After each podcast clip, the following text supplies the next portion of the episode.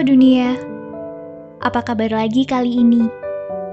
Apa sudah sembuh dari wabah yang semakin menjadi-jadi?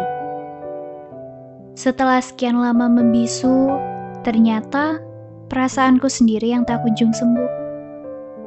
Bersama semakin menjauhnya jarak antara aku dan dia, semakin tumbuh besar kesepian yang awalnya hanya sebesar butiran biji kacang. Jangan tanya, siapa itu dia?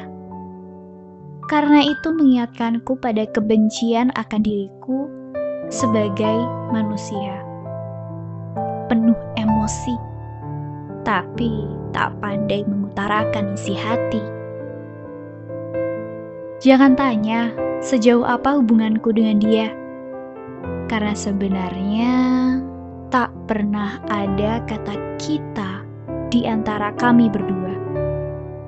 Hanya aku yang selalu bergetar ketika tersebut namanya, yang selalu tersentuh akan segala upayanya menggapai cita, yang tak henti menyebut namanya dalam setiap lantunan doa. Tak ada komunikasi, tak ada pertemuan berarti.